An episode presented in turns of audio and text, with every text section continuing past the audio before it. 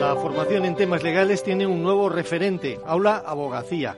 En el primer encuentro de estudios jurídicos eh, se celebró la semana pasada en Madrid. Magistrados y expertos catedráticos, todos ellos de primer nivel, analizaron en profundidad las últimas reformas legislativas ante medio millar de asistentes.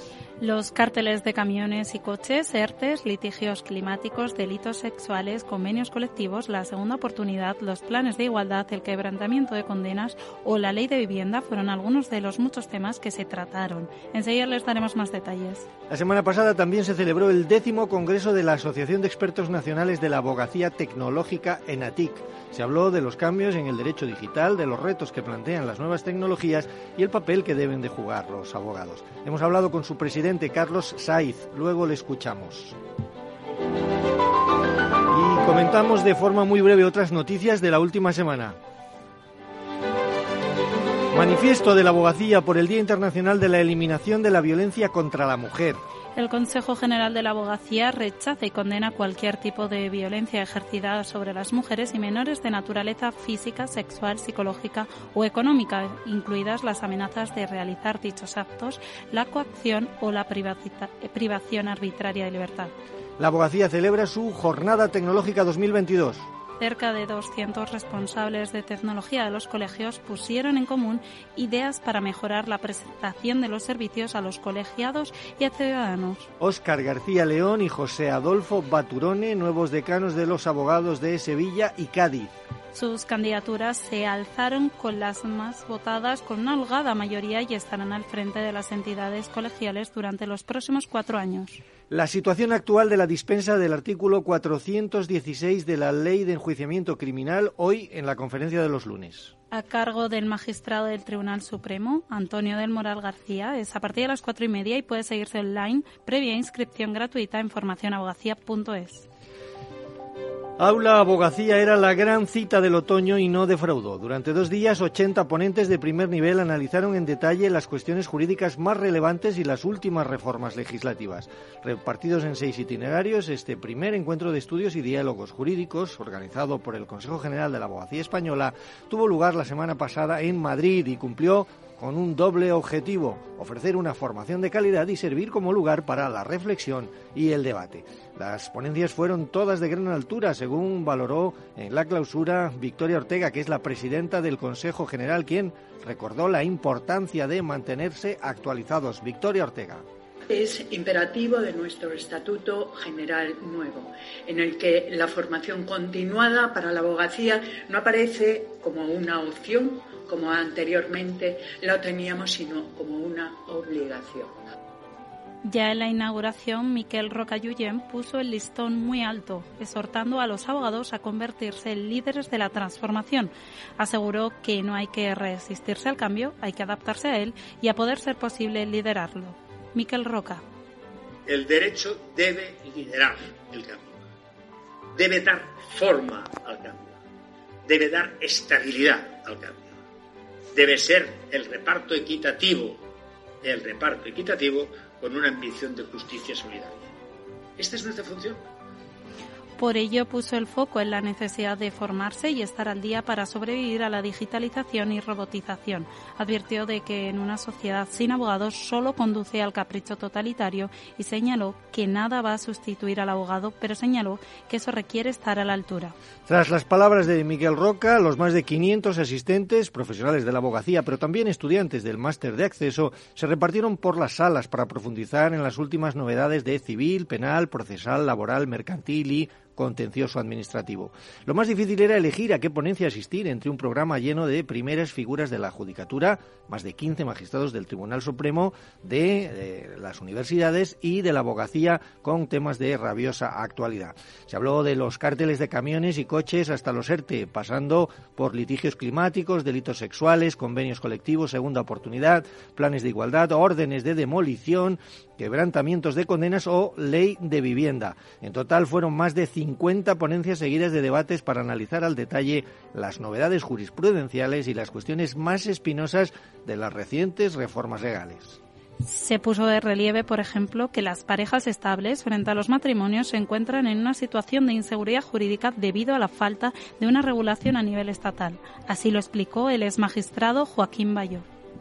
Pues el legislador español pues las ha ignorado en la mayor parte de los, eh, de los supuestos eh, y, por lo tanto pues eh, ser pareja estable pues estamos en una inseguridad jurídica global porque, porque cada comunidad ha legislado de su manera, ya todas las 17 han legislado, unas con efectos, otras con, sin efectos eh, civiles, y, y, entonces eh, pues nos ponemos que ver a ver qué norma aplico porque, porque no está claro.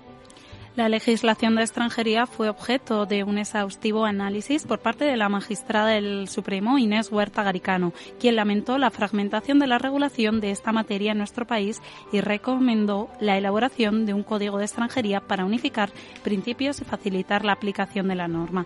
Todos los temas fueron seguidos por numerosos profesionales interesados. Por eso, al término de este encuentro, Victoria Ortega, presidenta de Abogacía, anunció que Aula Abogacía ha llegado para quedarse y regresará el próximo año. Cada día en España se comunican cinco brechas de seguridad y los abogados son los mejores profesionales para liderar estas crisis en sus empresas. Así lo pusieron de manifiesto varios expertos en el décimo Congreso de la Asociación de Expertos Nacionales de la Abogacía Tecnológica ENATIC. Los profesionales de la abogacía tienen una visión transversal, poseen conocimientos normativos sobre seguridad, comunicación y son los más indicados para coordinar el trabajo de todos los equipos. Así lo aseguró Jordi Ferrer Guillén, tesorero de ENATIC. Luis Serrano, director general de Señor Lobo y Friends, advirtió de que la hiperconexión nos vuelve muy vulnerables y es que el 80% en una crisis es comunicación con los empleados, con la sociedad y lógicamente también con los clientes. Por eso es muy importante cuidar la cadena de valores y anticiparse a las crisis creando alianzas.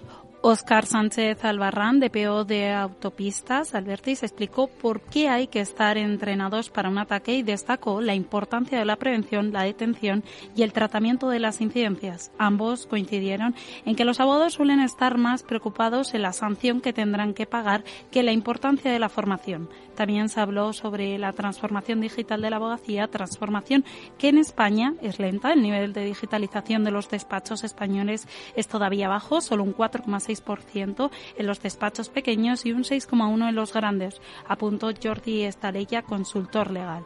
Carlos Sainz, presidente de NATIT, enumeró los principales retos que la profesión tiene por delante. Dar soporte a la cantidad de mm, realidades jurídicas eh, y realidades económicas y sociales y cómo eh, se está transformando nuestro, nuestro país y evidentemente de la necesidad de tener grandes expertos que puedan soportar y dar soluciones legales a, a, tantos retos en cuanto a la transformación digital y lo que está suponiendo en aspectos como la inteligencia artificial, la identificación en, en, la red, la protección de datos, la ciberseguridad, los paquetes de la normativa eh, digital europea nueva.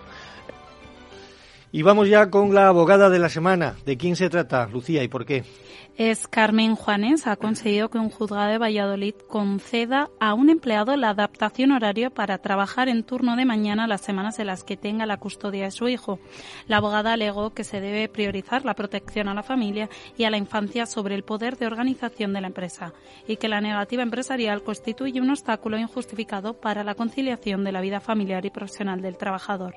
Mientras que la reducción de jornada es un derecho que las empresas aceptan, la adaptación no se concede tan fácil porque la califican como jornada a la carta segura.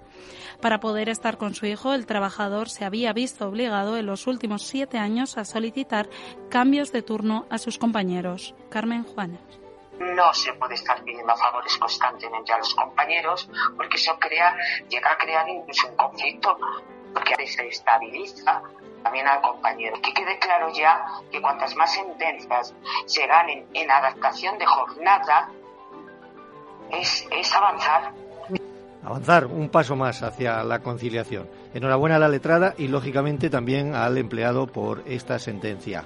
Con esto terminamos. Hasta la semana que viene. Muchas gracias, Lucía. Muchas gracias, Luis.